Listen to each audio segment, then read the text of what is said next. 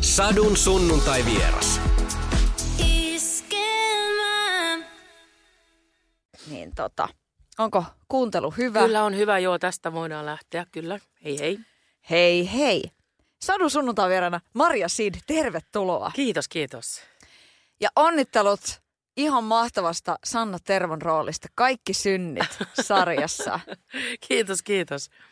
Öö, Tuommoista rikosmeininkiä. Suomessa on nyt totuttu näkemään kotimaista rikossarjatuotantoa. Kaikki synnit Pohjois-Pohjanmaalle ja lestadiolaismeininkiä. Siellä on niinku hurjaa touhua. Niin tota, Maria, millainen on Tervon rooli sinulle? No Sanna Tervon roolihan on hyvin, tota, mun mielestä hyvin syvälle menevä. Se on, siinä on niin kuin pitkä kaa, iso kaari. Siinä jotenkin yhdessä, y- yhteen rooliin on kirjoitettu niin kuin kaikki elämän eri sävyt, mikä on hyvin erikoista. Et kun mä luin sen käsikirjoituksen, niin mä olin silleen, että herra estästä, miten joku voi kirjoittaa niin kuin näin paljon asioita. Ja sitten se oli myöskin mielenkiintoinen rooli, rooli sillä tavalla, että tämä on myöskin nainen, joka tekee just niin kuin se haluaa. Ja voi oikeastaan mun mielestä hän käyttäytyy oikeastaan niin kuin mies. Öö, miten mies käyttäytyy ennen varsinkin, niin mä oon hakenut sitä myös sillä tavalla, että mä oon välillä ajatellut, että mä olen mies, jotta se on periaatteessa silloin niin kuin se, se on sallitumpaa se, se touhu, koska mehän ollaan eletty niin, että, että on tietyt niin kuin rajat naisilla. Niin Sanna Tervohan rikkoo kaikki näitä rajoja. Mutta onko se 2019, tämä maailman aikahan on tuonut esille aikamoisia mörköjä asioita, niin kuin tehdään näkyväksi, niin just toi, että silloin esimerkiksi vaikka niin kuin muutama vuosikymmen taaksepäin ihan, ihan reippaasti just voisi ajatella niin, että, että mieshän olisi toiminut noin. Mutta mitäs nyt sitten? Onko maailma muuttuvassa, Maria? No siis mähän olen hyvin luottavaisin mielellä, että maailma muuttuu. Maailma muuttuu aina niin kuin nuorison myötä ja, ja nuorisohan on tulevaisuus. Mutta se, että me jo nyt keskustellaan niin paljon näistä valtarakenteista, niin sehän on hirveän iso asia. Ja tässä käsikirjoituksessa niin, niin se konkretisoituu. Että on hirveän paljon aina puhutaan asioita, mutta ei niinku tehdä, eikä ne ole konkreettisia. Niin tässä ne, sä, et ehkä, sä et ehkä välttämättä huomaa, miten uudella tavalla joku asia on käsitelty siinä mikä on mun mielestä tosi hienoa ja aika vaativaa. Ja mä ymmärrän, tähän palkittiin Göteborgin elokuvajuhlilla tämä käsikirjoitus ja, ja tosiaankin kaikki, kaikki hienot ja hyvät sarjat ja, ja elokuvat lähtee aina siitä käsikirjoituksesta. Niin onhan tämä onhan tää uuden ajan käsikirjoitus. Millaisessa mielentilassa sinä luet käsikirjoituksia? Mitä se vaatii? Voiko sitä lukea sellainen saanaako pesen hampaita tai tiedätkö, laittaa lapsille aamupalaa? No ei, mulle se on aika pyhää, että jos mä saan, jos mä saan niinku sen käsikirjoituksen mun eteen, niin mä haluan, öö, mä haluan myös noteerata kaiken sen, mikä minussa tapahtuu ensimmäisellä lukukerralla. Mä just eilen luin yhden näytelmän käsikirjoituksen, niin mä halusin niin kuin ihan rauhassa ö, samalla tuntea, mitä minulle tapahtuu. Et esimerkiksi kun mä ohjaan, niin, niin on tosi tärkeää, että, että mä tiedän, että ne mun reaktiot on, on, nehän on aitoja, kun mä luen sen ensimmäisen kerran. Mä en tiedä, mitä tulee tapahtumaan. Sen jälkeenhän sä tiedät. Ja sä oot niinku forever blinded. Niin se ensimmäinen lukukerta on todella tärkeä. Ja mä muistan vielä, kun mä sain tämän kaikki synnit, mä ajattelin, että no, että mun piti vielä tehdä yksi toinen sarja, joka peruutettiin. Että mun piti olla kiinni koko kesän, se peruutettiin ja sitten tämä niinku tuli mun eteen. Ja mä ajattelin, että en mä varmaan ehdi tätä tehdä. Sitten mä luin ja mä menin ihan niin kuin sillä, että oh. Ja, ja jätin vielä niin kuin viimeiset osat lukematta heti, että koska mä halusin säilyttää vielä sen niin kuin fiiliksen, että missä mis me oltiin. Ja, ja sehän tapahtuu hyvin harvoin, että siitä tulee vielä semmoinen superpyhä kokemus sitten. Sä haluat säilyttää sen ensimmäisen reaktion, mitä sussa aiheutuu, kun luet käsikirjoituksen. Eli niin kun, kuin kokonaisvaltaista toi työ sitten kuitenkin on. Että just sillä, että joo, että tehdään kropalla töitä ja näin, mutta sitten kun siihen yhdistyy toi kaikki. Toihan on, sitähän ei tule ajateltua, kun katsoo vaikkapa sitten suoratoista palvelusta mm. tai telkkarista niin ohjelmia, näyttelijän töitä. Mutta miten, miten se niin reson, miten tärkeä se kroppa on ja se mieli, sielu siellä? Siellä. No tämähän on tosi monimuotoista työtä, että ensin lähtee siitä eka, ekasta lukukerrasta, joka on mun mielestä super tärkeä ja, se, ja mä teen usein myös merkintöjä.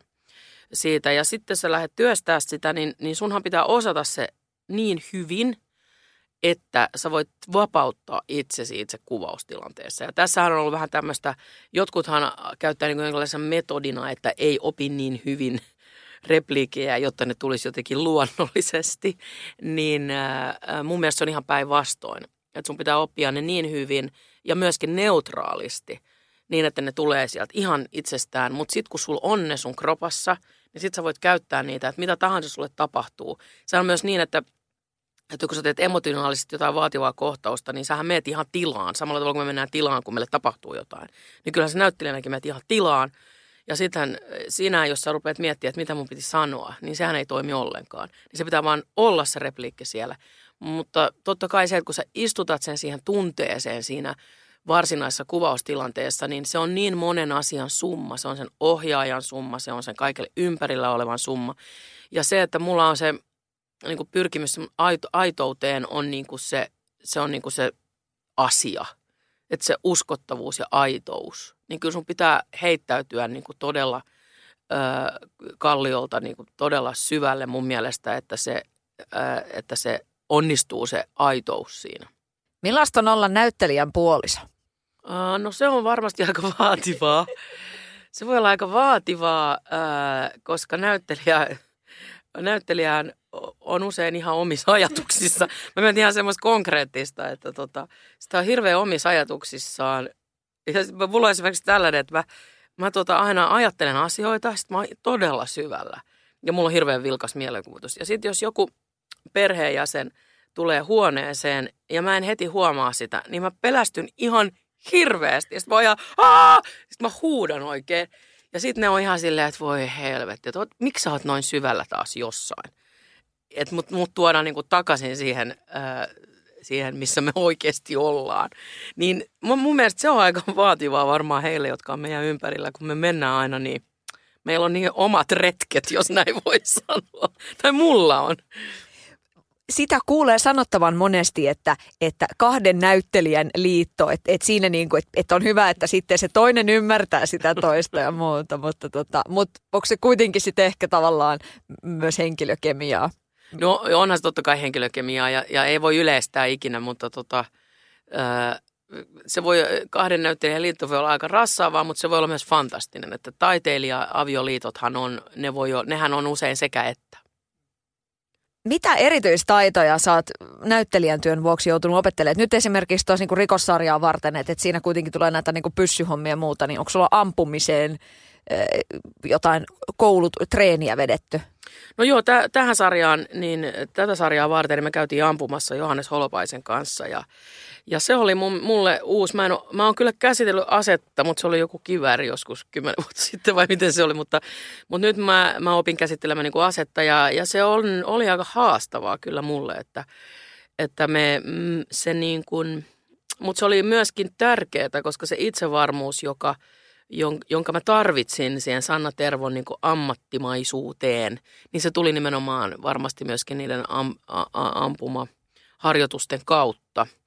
Et jotenkin mulla oli semmoinen tunne, että kun mä olin käynyt ampumassa, niin mä olin eri ihminen kyllä sen jälkeen. Että totta kai kaikki tämmöiset taidot kehittää. Mä oon sitä mieltä, että ihmisen pitää joka päivä oppia jotain uutta että mä en aio ikinä lopettaa opiskelua. Että mä ajattelin, että ehkä eläkkeellä mä todellakin opiskelen, lähden meidän taas yliopistoon, koska se on se, mikä on jotenkin elämän suola, se opiskelu. Tämä ammattihan on mieletön just siksi, että sä opettelet uusia asioita koko ajan rooleja varten. No nyt kun haastattelua tehdään tässä varhain, suht varhainen torstai niin onko jo niin se uusi asia tältä päivältä plakkarissa? No tota, tänäänhän mulla on tämmöinen mediakäsittelytaito, niin sehän on aina vaativaa ja sitä mä harjoittelen tässä parasta aikaa. Mm. Mutta mä oon myöskin äh, nykyään mun, mulla on niin kova aikataulu, kun mä teen äh, eri töitä samaan aikaan, niin mä oon joutunut te- laittamaan mun almanakkaan tiettyjä tämmöisiä sosiaalisia tapahtumia, koska muuten niitä ei tule tehty ja silloin ihminen tulee onnettomaksi niin mä olen äh, buukannut niin kuin minä ja mun siskot, äh, mun siskot ja mun veli, me tapaamme tänään tietyn kellonajan. Ja mä oon buukannut heille kaksi tuntia, niin kuin, jotta mä saan äh, ravintoa mun sielulle. Ja mä, teen, mä teen tämän ihan niin kuin, mä, mä niin kuin valitsen, että mun, mä tarvitsen nyt ravintoa mun sielulle ja mä saan sitä nimenomaan heiltä, niin nyt mä oon buukannut ne niin kuin, ja niiden elämä on tietysti kauhe, kauheata, kun mä vaan buukkaan. Mutta kun mä asun nykyään Tukholmassa ja on täällä harvemmin, niin, niin ne ehkä, ehkä antaa anteeksi. Maria, mitä perhe sulle merkitsee? No siis perhehän on niinku se, se asia, pe, perheet voi näyttää ihan erilaisilta ja se on hienoa mun mielestä tässä uudessa maailmassa, että, että tämä niinku pe, perheinstituutio on ollut jotenkin kauhean konservatiivinen aikaisemmin ja semmoinen niinku pyhä, niin mun mielestä on tosi tärkeää ymmärtää, että, että näähän on asioita, mitä valitsee ja perhe voi olla minkälainen vaan. Ystävät voi olla perhe tämä on iso oivallus myös mun mielestä koko maailmalle ymmärtää, että ei ole olemassa vaan semmoista yhdenlaista perhettä. Mutta äh, kyllä mä sen on oppinut tässä vuosien varrella, kun mä teen paljon töitä, että on hirveän tärkeää nimenomaan ruokkia sitä sielua. Ja sitä kyllä tehdään perheen ja ystävien ja niin kuin kaiken ja, ja keskustelun kautta. Että, että, että ennenhän mä en ollut ollenkaan niin diskuteeraava ihminen, mutta nyt kun mä oon asunut siellä Ruotsissa, niin mä oon oppinut myöskin tämän avautumisen taidon. Ää, ja se, se niin kuin, ihmiset maksaa isoja rahoja mennäkseen terapeutille puhumaan niin kuin omista ongelmistaan, kun sä voisit avata sen suun. Sä voit nimenomaan buukata, buukata niin kuin sen, ne ihmiset, jotka on sun lähellä ja ymmärtää sua, niin – niin välillähän kannattaa oikeasti antaa oikein aikaa sille, että mä esimerkiksi buukkaan ö, kapakassa käynnin, koska se on mun mental healthille ehkä hyvä. Ja mä muistan vielä siellä, kun me kuvattiin sitä Kaikki synnit-sarjaa, niin mä olin ihan puhki ja poikki jossain vaiheessa mä, ja, ja aika niin kuin kierroksilla, kun oli koko ajan niin kuin säädettyjä pitkiä kuvauspäiviä, niin, niin sitten mä päätin, ja mähän juon aika harvoin, mutta sitten mä buukkasin sinne almanakkaan, että ja mä katsoin vielä, että okei, toi seuraava päivä mä lepään, että nyt mä menen juomaan sitä olutta sinne ravintolaan ja siellä on ne ihanat ihmiset ja me puhutaan elämästä ja taiteesta. Ja, ja vaikka sitä oli väsynyt seuraavana päivänä, niin mun sielu oli ruokittu. Niin nämä on hirveän tärkeitä asioita. Että puhutaan paljon siitä, että pitää kuntoilla ja urheilla ja pitää itsestään huolta ja se on totta kai eh, niin kuin välttämätöntä, ei muuten pysty tekemään tätä, mutta myöskin se sielun ruokkiminen, se jää välillä vähän niin kuin, että annetaan se sitten niin terapeutin duuniksi. Niin, kun sanoit ton, ton terapeutilla käymisen, niin tota, Saara Aalto esimerkiksi joskus sanoi, että hänellä on niin kuin life coach niin kuin joka maassa. Että voi aina kun tulee joku tilanne, voi jutella. Ja paljon on ö, ihmiset avautuneet siitä, että terapeutilla käydään. Ja, ja että siitä on tullut se semmoinen niin kuin aika tavallinenkin juttu. Miten sulla? Joo, ja, ja Ruotsissa se vasta tavallinen onkin, että, että mulla on ollut produktioita, joilla meillä on ollut, ja meillä on ollut ongelmia produktiossa, niin sitten me ollaan kutsuttu terapeutti paikalle – ja, ja niin kuin, ö, käsitelty jotain ongelmaa. Mähän on rakentanut semmoisen niin verkon ympärilläni, että mulla on tosiaan ne läheiset, esimerkiksi mun siskot ja näin, niin, niin me terapoidaan aika paljon toisiamme. Mutta se, mitä se tietysti, minkä signaalin se antaahan, on just se, että on tosi tärkeää keskustella asioista. Ja ihminen tarvitsee sitä. Et just kun mä oon ajatellut paljon sitä, että miten paljon sitä on itketty omassa kammarissaan jotain ongelmaa, niin kuin nuorempana ja, ja miten ihmiset tekee, että, että hymyillään vai ja sitten mennään niin kuin kotiin ja ollaan siellä kammarissa ihan. Niin se on niin, se on jotenkin niin, ää, mä, mä tuun niin onnettomaksi, kun mä mietin ihmisiä, jo, jotka, jotka menee niin kuin semmoisen yksinäisyyteen. Ja itse asiassa tässä meidän, tässä meidän Kaikki synnit sarjassa, niin tässäkin on paljon sitä, että se on niin kuin turvallinen olo jossain yhteisössä, uskonnollisessa yhteisössä sä, sä koet, että tämä on se turva – ja sitten siellä yhtäkkiä onkin niin kuin se, että sua satutetaan todella paljon. Se on jotenkin niin, siitä tulee niin onnettomaksi, kun sitä ajattelee. Niin kyllä se kaikenlainen keskustelu, toisten hyväksyminen on niin kuin se tie. Eihän muuten terapeutit tienaisi niin paljon nykyään, jos näin sanotaan, että, että se on myöskin se uuden ajan. Että se, että ollaan auki – ja häpeähän on myös sellainen asia, jos tässä on myös tässä sarjassa aika paljon läsnä just se häpeä, mitä se tuottaa meille. Ja Suomessa meillä on, aika, meillä on iso häpeä ongelma mun mielestä. Öö, niin, niin ne pitää räjäyttää ne, ne asiat pois ja ne ei lähde muulla kuin oikeastaan puhumalla, kommunikoimalla ja koska niin paljon myös tapahtuu sellaista, että luottamus niin kuin rikotaan ja ihmiset menee rikki siitä. Mutta mä uskon tähän uuteen aikaan ja just tähän, että, että että ihmiset saa elää niin kuin ne haluaa ja, ja ymmärretään sitä, mitä ihminen on. Millaisten niin kun, oppien kautta sä oot jotenkin päässyt tohon tilanteeseen elämässä, että tota, sä oot tosi auki. Mä sanon siis, että on myös niin kuin monia semmoisia niin kuin sun kollegoita, jotka tulee vähän sillä niin kuin, niillä on kädet puuskassa. No vähän sillä että mä en oikein haluaisi olla tässä. Että mun pitää promota tätä mun niin kuin prokkista X, mutta mä en oikein haluaisi olla, että voidaanko vaan puhua niin kuin tästä mun työasiasta. No, mä tiedän, tiedät, mitä mä tarkoitan. Mä tiedän, mitä tarkoitan. Näyttelijät hän on hirveän ujoja yleensä. Ja mäkin on itse lähtökohtaisesti super ujo. Mutta mun, mä tykkään siitä, kun mä teen jotain projektia, koska mä oon niin tarinan kertoja. Mä tykkään kyllä puhua siitä, siitä. Ja sitten mä tykkään siitä, että mä pystyn voimauttamaan muita ihmisiä. Et se on ehkä mulle sellainen, sellainen niin kuin mä koen sen vähän mun elämän tehtävänä, koska mä teen niin kuin sitä, mun, mun työ on kommunikaatiota ja ja mä haluan antaa ihmisille kokemuksia ja mä haluan voimauttaa heitä, niin silloin se fokushan ei ole minussa, vaan se fokushan on niissä asioissa. Mutta heti kun se fokus on vain minussa, niin kyllä se muakin vähän ahdistaa, että se on varmaan joku semmoinen normaali suojelu, su, itsesuojeluvaisto jollakin tavalla, koska ää, se auki oleminen on myös sitä, että silloinhan sä oot tosi haavoittuvainen. Ja ja mä, mäkin olen kulkenut aika pitkän tien kyllä sen asian kanssa, että, että mä oon päättänyt yhdessä vaiheessa, että mä haluan olla auki ja haavoittuvainen. Mutta se tarkoittaa myös sitä, että välillä voi sattua kovastikin. Että et, et, et, silloinhan ne nuolet osuu niin kuin oikein kunnolla. Mutta se tarkoittaa myös sitä, että kun sä oot onnellinen, niin se, se tunne on myös paljon vahvempi. Että se on se, se niin kuin herkkyys – Mä piilotin sitä hirveän monta vuotta, sitä herkkyyttä, mutta sekin on tapa niin kuin klaarata tilanteita, että jotenkin ottaa sen kovan asenteen ja me ollaan sisukkaita muijia ja me mennään eteenpäin ja kyllä tämä ja purraan hampaat yhteen. Ja... Mutta jossain vaiheessa mä niin kuin tajusin, että, että mä saan elä, elämästä enemmän irti, jos mä oon auki. Ja mun auki oleminen on se, että mä keskityn kaikkiin muihin paitsi itseäni.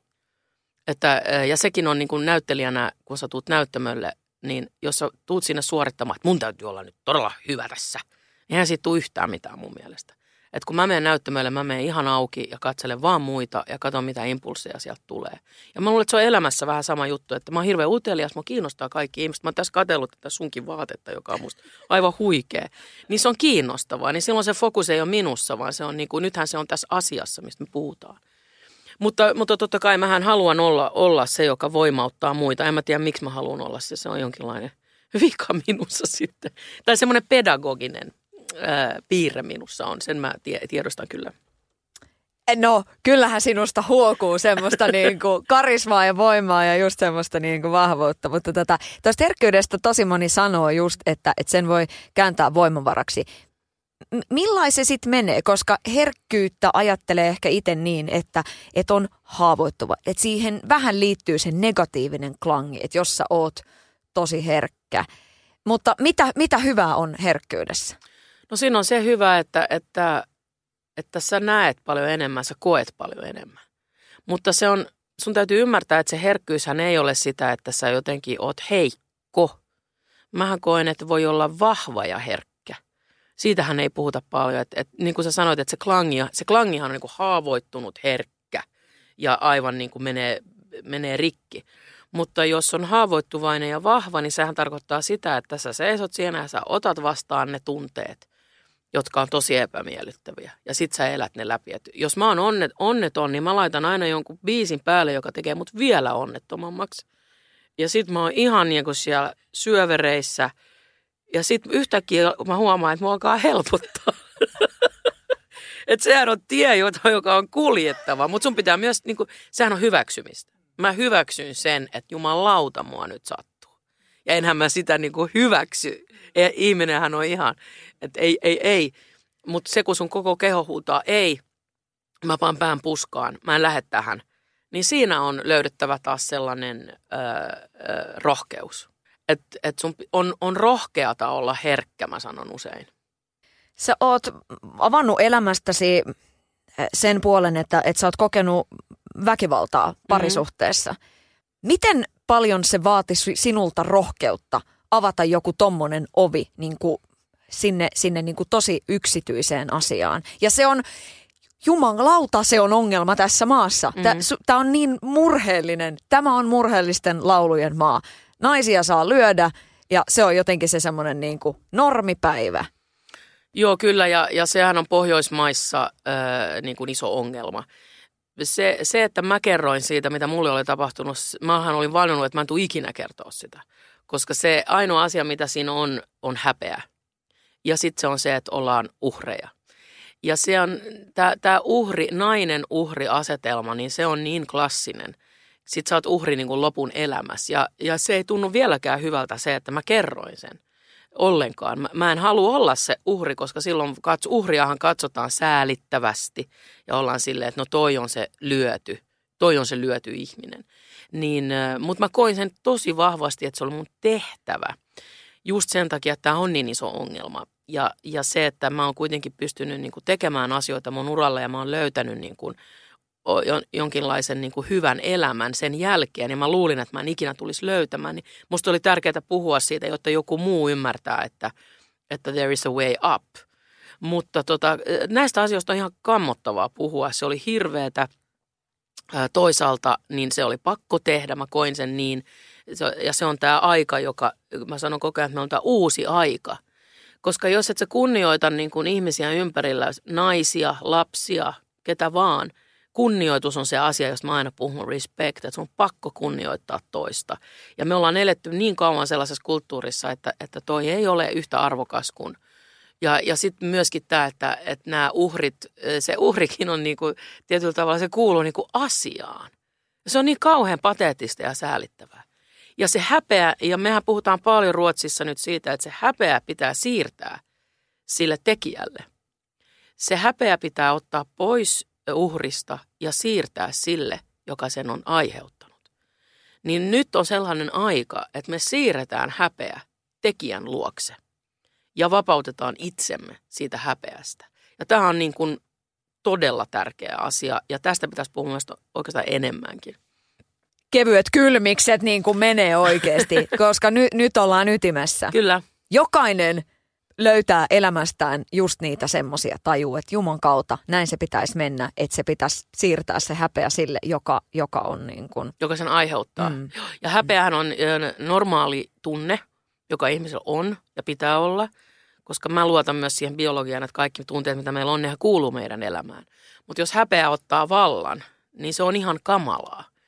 Ja meillä on ollut jotenkin aivan vääristynyt koko meidän kulttuuri, kun ajatellaan just sitä, että se häpeä on, on on sillä, joka, jota kiusataan, se häpeä sitä, jota lyödään. Se on, se, kun nyt kun sä katsot sitä asiaa, sä oot se, mitä helvettiä, että tonnehan pitäisi hävetä, joka löi tota. Toi aloitti ton, ton pitäisi hävetä, että se, ton pitäisi hävetä sitä, että se ajattelee tosta ihmisestä tolla tavalla. Ton niin kuin egocentrisyys on niin kamala, että sen pitäisi hävetä sitä.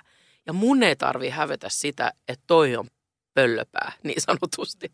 Mutta mehän ollaan sillä tavalla. Tämä on isoja struktuureja, nämä on vaikeita. Mutta koska hashtag uusi aika. Niin, uusi aika. Mä koko ajan sanon, että uusi aika. Kyllä. Uusi, uude, u, ihmiset, nu, nuoret ihmiset, näyttäkää tietä, niin kuin näyttäkää, että hei haloo. Nyt on niin kuin se häpeän aika ohi oikeasti.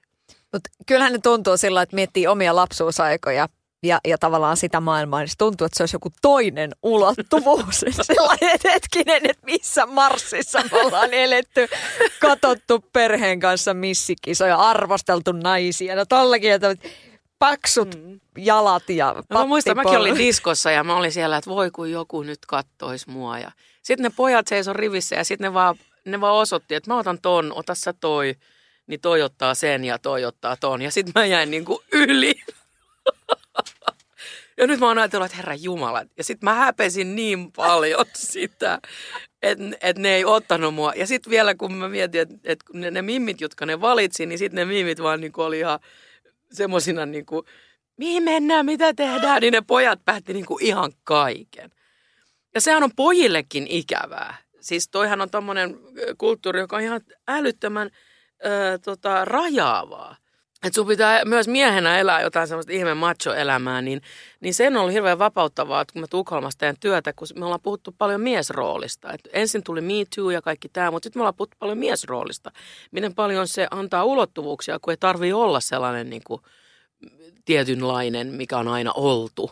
Se on hirveän vapauttavaa. Että mä, mä tota, suosittelen todellakin sitä avartamista, koska se antaa paljon. Se ei vie pois. Ja tämä on se suuri väärinkäsitys. No nyt kun me tehdään haastattelua, ollaan tässä niin kuin äh, lätäkön tällä puolella, niin tota, miltä se meri näyttää niin kuin Tukholmasta käsin, Mario? Jaa, tota, no siellähän on kaikki vähän myyssiäkin, että täällä, äh, mä rakastan Helsinkiä, se on mun kotikaupunki, niin täällä, mutta täällä tuulee aika paljon, täällä on niinku, niinku sillä tavalla ei saaristoa ei ole, mutta siellähän on semmoinen turvallinen saaristo, saaristo ja, ja myöskin se mentaliteetti ehkä vähän sellainen, että, että tota, just ollaan vähän varovaisempia ja diskuteerataan, eikä, ol, eikä mennä, eikä olla ehkä niin syvällisiä heti saman tien. Mähän yritän antaa vähän sitä kulttuuria siellä, että, kun mä johdan keskusteluja nyt tuolla Tukholman kaupunginteatterissa, niin mä yritän niin kuin päästä aina ytimeen vähän nopeammin ja saada sellaista aitoa keskustelua aikaan. Ja mä, mä luulen, että se on aika hyvä, että yhdistelmä, tämmöinen suomalainen niin kuin jonkinlainen re, rehellisyyden haku koko ajan ja sitten se ruotsalaisten diskuteeramisen kulttuuri, se yhdistelmä on aika makea mun mielestä. Mä oon oppinut myös paljon siitä, että puhutaan enemmän. Mutta sitten kun mä oon kuitenkin sellainen, että, että esimerkiksi kun mä ohjaan siellä, niin, niin sitten mä sanon, että nyt me tehdään, nyt ei enää puhuta. Niin tämä kombo on aika hieno asua Tukholmassa ja mä teen täällä myös töitä ö, niin kuin koko ajan, että musta on todella, mä, mä sanon näin, että mä oon niin kiitollinen siitä, että mä elämässä tällä hetkellä – saan tehdä kahdessa maassa ja kahdessa kulttuurissa. Ja mä toivon, että mä pystyn antamaan paljon niin kuin ihmisille. Se on kuitenkin niin kuin se perusasia, että, että mä pystyn ö, hyödyntämään sen, mitä mä saan ja antamaan e-, eteenpäin näitä asioita. Kuin koomiselta se sun korvaan kuulostaa, kun edelleenkin just on tämä pakkoruotsi ja niin kuin jaada jaada ja niin kuin aina jääkiekko Suomi-Ruotsi, se on niin kuin kuoleman kamppailu. Niin, no sit kun asuu, nyt kun asuu Ruotsissa, niin nehän, niillähän norjalaisten kanssa tämä Ai. asia, että et sehän on, nehän on silleen, että norjalaiset, norjalaiset, että, että jokaisella kansallahan on joku sellainen isoveli-pikkuveli suhde. Ja tota, se, mikä mua kiinnostaa tuossa jääkiekossa ja urheilussa on se, että Suomi aina melkein voittaa. Että mikä se on, että se Ruotsin niin kuin, kuitenkin semmoinen viimeinen niitti tulee sieltä, niin, niin jossain, niin, jo, jollain tavalla niin se, mä luulen, että, että se meidän niin kuin, kun me purraan sitä hammasta yhteen niin, ja luullaan, että se on mahdotonta voittaa, mutta meidän täytyy, niin se pitäisi avata sellaiseen ruotsalaiseen enemmän, että me voimme voittaa. Että niin kuin positive äh, mindset ja myöskin se, että simuloidaan. Ähm, mä käytän paljon, mä simuloin itse tilanteet aika paljon. Että meidän pitäisi täällä Suomessa enemmän simuloida tilanteita positiivisen kautta – niin että me nähdään itsemme myös voittajina, koska tota, Suomihan on tulevaisuuden maa. Tähän on ihan huikea maa Suomi. Jos ajattelee, mitä me ollaan koettu, miten me ollaan kestetty ja nyt me ollaan niin kuin tekniikan huipulla. Mutta nyt me, jos me vielä uskallettaisiin olla vähän herkkiä, niin tämähän olisi ihan täydellistä. Niin, mieletön pesti sulla Tukholmassa teatterijohtajana.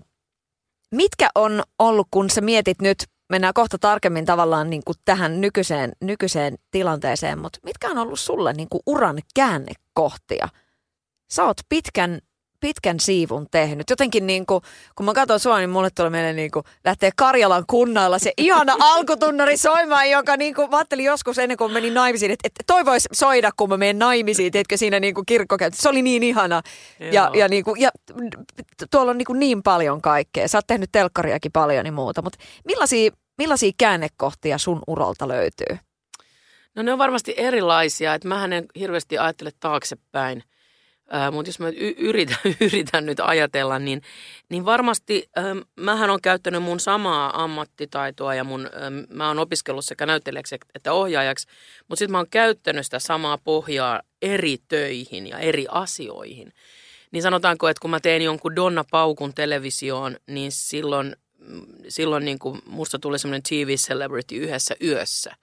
Sitä ennen mä olin jo tehnyt niin kuin yli kymmenen vuotta teatterissa päärooleja ja pieniä rooleja ja kaikkea rooleja. Ja sitten kun mä aloin ohjaamaan isompia kokonaisuuksia, niin se oli myös iso käänne tietysti hallita sellaista isoa asiaa ja organisaatiota ja olla työnjohtaja. Että ne käänteet on ollut oikeastaan aina, kun se, sen, sen työn mukana tullut niin se, että okei, nyt, nyt kaikki tuntee mut kadulla. Ahaa, okei, no nyt, nyt, nyt on tämä käänne, että mä niin kuin johdan tätä joukkoa ihmisiä. Niin ne on ollut isoja käänteitä kyllä, varsinkin se ohjaaminen ja sitten, ja sitten ehkä se, se TV-vaihe, kun mä tein paljon TV, tässä julkisuus, se oli iso käänne.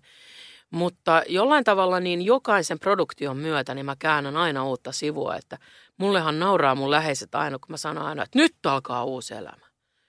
Ja mä aloitan sen joka viikko ja mä aloitan sen joka progiksi ja mä en ajattele niin paljon, mitä on ollut tai kuka minä olen. Se on täysin epäkiinnostavaa itse asiassa. Vaan, vaan ne, ne tulee, mä koen, että niitä, niitä käänteitä, se on itse asiassa kiinnostavaa, kun sä puhut siitä, niitä käänteitä tulee ihan koko ajan. Koska jokainen kerta, kun mä niinku saan oivalluksen, niin se on uusi, uusi sivu ja sitten kääntyy jotain uudestaan. Mutta totta kai ne isot, kun ottaa niinku harppauksen, tekee jotain uutta, niin ne on isoja asioita. Ja mun ensimmäinen iso ohjaus Ruotsissa, Ruotsissa oli ehkä myös sellainen iso, iso käänne, koska mä en ehkä ollut kuvitellutkaan pääseväni niin pitkälle koskaan. Niin, niin se oli iso asia tietysti. Mutta mun mielestä jokainen päivä on aika silleen, että jotenkin wow. Miten sanoo tuommoiset lasikatot, niin ootko kokenut, että semmoista on ollut? Joo, se on ihan konkreettinen mun mielestä se lasikatto. Ja, ja nythän, nythän on mielenkiintoista, koska nythän monet miehetkin puhuu siitä, että no nyt kaikki naiset vaan saa niitä duuneja. Ja meidän täytyy nyt tässä vähän odotella. Ja se ehkä tuntuukin heiltä siltä yhtäkkiä. Mutta tota, mehän ei olla koskaan päästy edes lähelle niin kuin jakamaan niitä tiettyjä johtajan tehtäviä aikaisemmin, että istua jossain hallituksissa. Mä muistan, että mä ihan nuoresta äh, asti päätin, että mä haluan vaikuttaa. Mä, mä istun teatterin eri hallituksissa, niin mä olin aina jotenkin se söötti, öö, niin kuin, mikä se on kvuut. Öö, öö, ei vaan se, että kun pitää olla yksi nainen. Siis, Aa, kiintiö. kiintiö. Mä olin se kiintiönainen siellä. Ja sitten kun niitä kiintiönaisia oli niin kuin kaksi kolme, niin sitten ne naiset kilpaili keskenään siitä, että kuka pääsee olemaan se kiintiönainen siellä. Niin se on hirveän epäkiinnostavaa. Ja sehän luo myös sellaista kauheat kilpailua naisten kesken. Että sen mä oon jotenkin nyt oivaltanut, että, että että kun ö, lasikatot pikkuhiljaa alkaa särkymään, niin silloin se kilpailu naisten kesken katoaa ja, ja, ja tulee enemmän tukiverkostoja. Ja se on mun mielestä, se, oikeastaan se on muuttanut mun elämää kaikkein eniten. Että kun se on yhtäkkiä mahdollista. Ja kun mulla on pätevyys, mulla kävi kerran niin, että mulla oli täyspätevyys. Ja sitten mulle vielä sanottiin, että, että joo joo, hae säkin sitä virkaa, että, että tota, tämä on tämmöinen naisjuttu, että sinne otetaan nainen kuitenkin, että – ja yksi mies halusi hakea yhtä virkaa mun kanssa ja että et, joo, haetaan yhdessä, että kun tämä on tämä naisjuttu. Sitten mä niinku tajusin yhtäkkiä, että herra Jumala, että ei, ei tämä voi mennä näin, että tämä naisjuttu, koska kuitenkin on niinku pätevyyttä. Ja mulle on aina merkinnyt pätevyys tosi paljon, että en mä lähde ohjaamaan, ellei mä oikeasti niinku tiedä, mitä mä teen.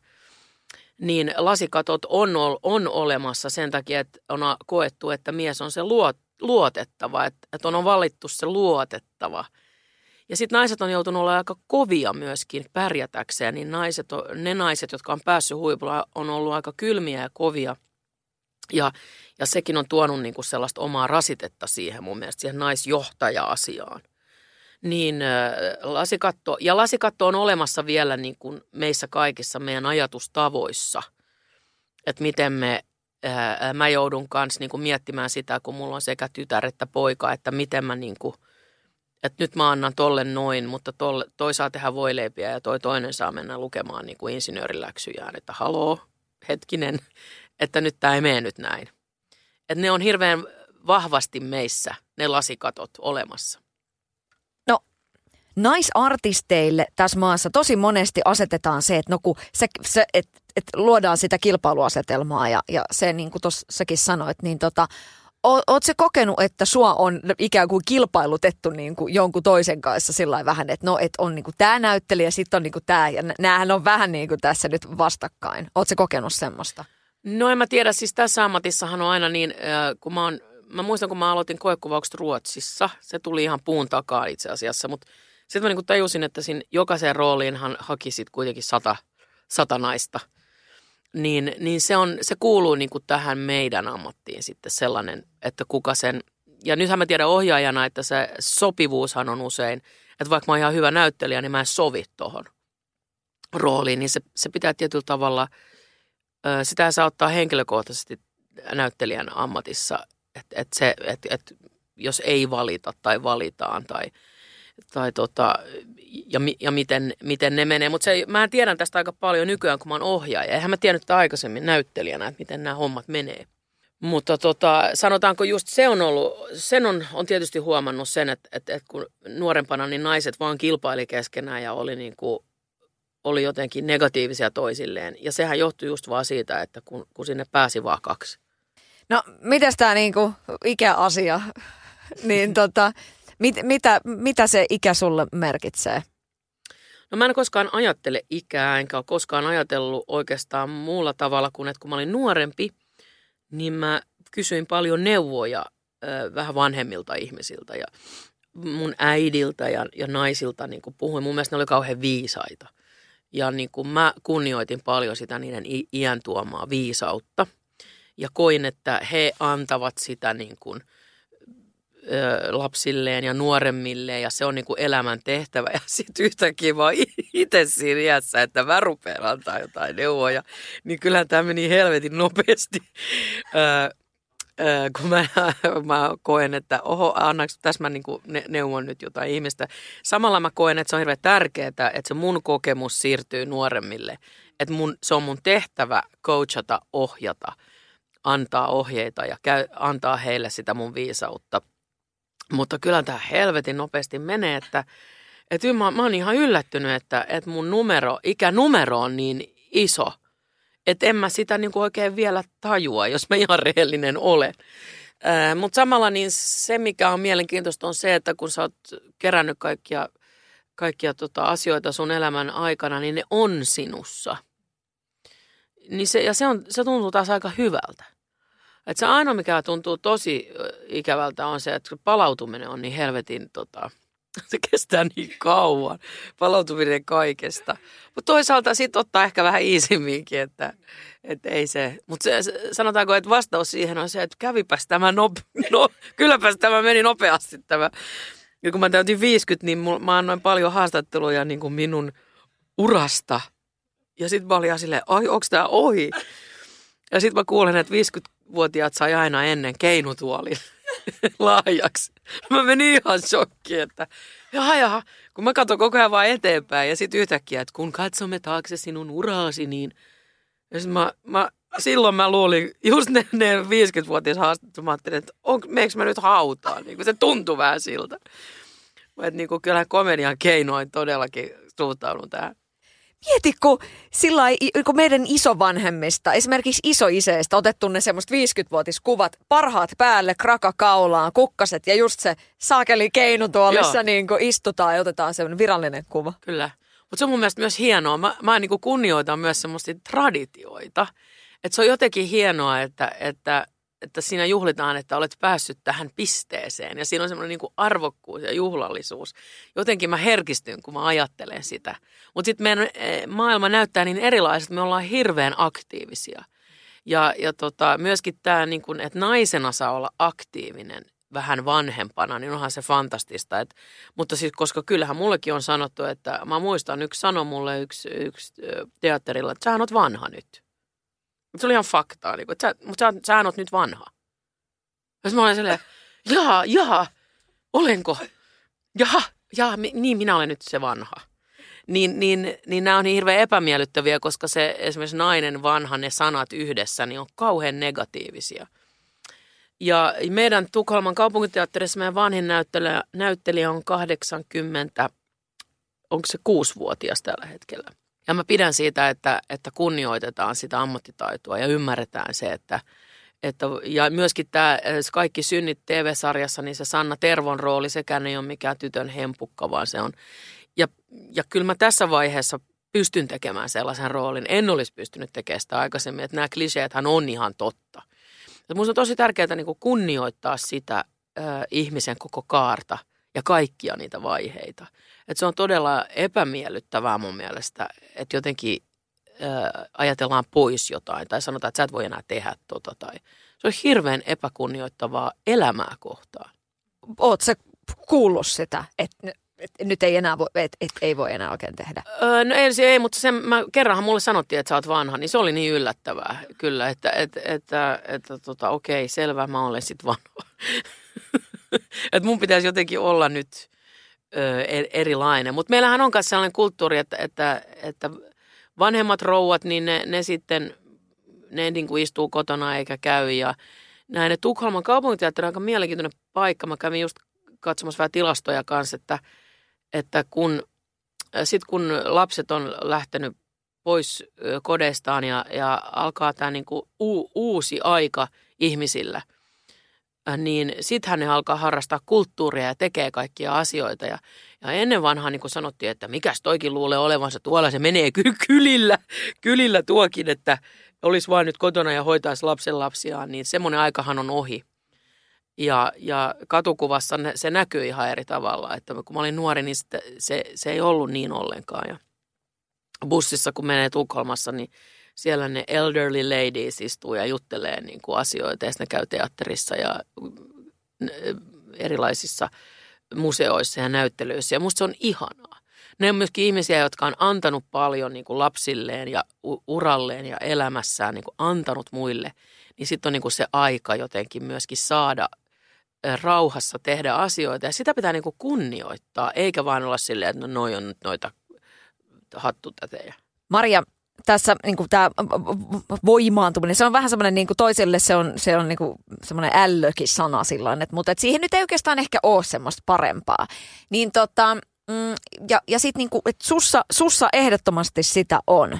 Ja, ja karisma ja, ja sussa on jotenkin niin kuin suurta valovoimaa. Nyt mä kysyn sulta Maria, että mikä, mitä tämä tämmöinen niin kuin eroottisuus tässä, niin kuin, tässä elämässä, niin mikä, mikä sulle on niin kuin jotenkin tosi seksikästä mikä on seksikästä? Niin kun... Seksikästä ja erottista. Mm. No elämähän on hirveän seksikästä ja erottista. Että tota, sehän on, niin kuin mä sanon, että, että, että elämänhän kuuluu nämä kaikki, kaikki niin kuin, mä luotan biologiaan ihan hirveästi.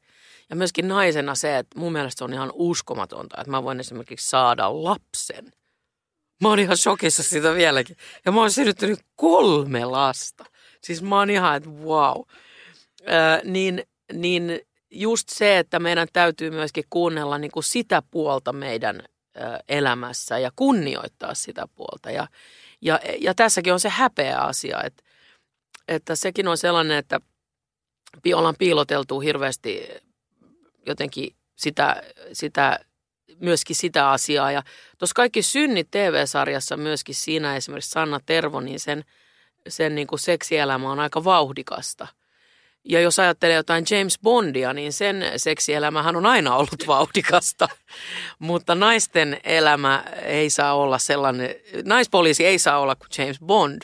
Siinä heti tulee error, kun sä katot sitä. Se on niin kuin jännittävää, että oi nythän toi, miten toi nyt noin rikkoo näitä rajoja. Kun sä ajattelet, että, että tota James Bondhan on vuosikaudet niin kuin vietellyt niitä naisia ja on täynnä niin kuin erotiikkaa – niin, niin se on tärkeä osa meidän elämää ja sitä ei pidä millään tavalla hävetä. Ja se on, mä oon asunut Italiassa ja Kreikassa nuorempana. Ja se, mikä on ikävää ottaa Suomessa, että, että jos vähänkin on niin kuin joku kesällä joku paita vähän auki, niin sitten se on heti niin kuin shokki. Niin sekin on jotenkin niin periaatteessa alistamista. Että sitäkin pitää sitten ajatella niin hirveän paljon että mitä enemmän tämä, elämä, e, tämä maailma muuttuu tasa-arvoisemmaksi, niin, niin silloinhan nämäkin asiat on niin kuin ihan järjestyksessä. Että eihän kenenkään tarvitse hävetä näitä asioita. Ja Sanna Tervo voi olla just niin James Bond, kun sitä huvittaa. Mutta mä, mä luotan taas tulevaisuuteen. Myös nuoret naiset on ihan huikeita tässä asiassa myös. Että ne ymmärtää niin kuin, ö, oman erottisen minänsä ja seksuaalisuuden. Ja ne jo puhuukin siitä ihan eri tavalla. Et mä oon itse hirveän ujo niin mulle, mä en pysty niinku puhumaan niin paljon siitä, mutta nuoret puhuu, se on hyvä. Maria, millainen on sulle täydellinen sunnuntaipäivä? Täydellinen sunnuntaipäivä, haha, haha.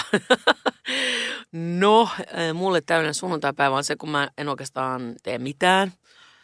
Että mä niinku palaudun, tai sitten musta on tietysti kiva käydä elokuvissa, tai sitten mutta kyllä mä aina säädän tunnin jotain duunia siinä kuitenkin. että mun on niinku pakko tarkistaa jotain kässäriä. Ja, mm, mä haluan olla siellä mun omissa. Mulla on niinku suuri onni, että mä saan oikeastaan elää sellaisissa fantasioissa hirveän paljon. Että kun mä luen niitä kässäreitä, niin mä oon siellä, mä menen niinku sinne omaan maailmaan. Niin mulle sunnuntai on se, että mä oon osittain omassa maailmassa – ja sitten mä oon oikeasti luonnon äärellä, mä asun meren, meren lähellä, niin se on mulle tärkeää se, että mä saan olla ihan rauhassa, koska mun elämä on niin kuin supersosiaalista.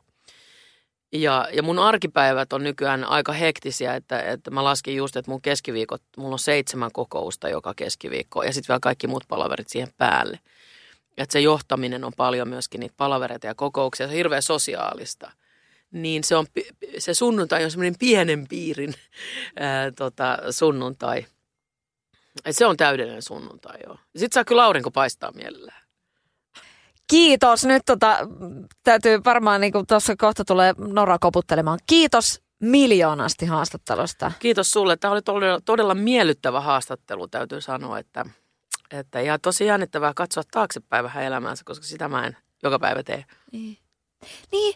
Ja sitten on se sanonta, että sitä tikulla silmää, joka vanhoja muistelee. Just näin, uusi aika joo, joo. eteenpäin. Hashtag uusi aika. Uusi aika. Ja vanha on uusi nuori. Kyllä. Satu, sunnuntai ja vieras. Sadun sunnuntai vieras.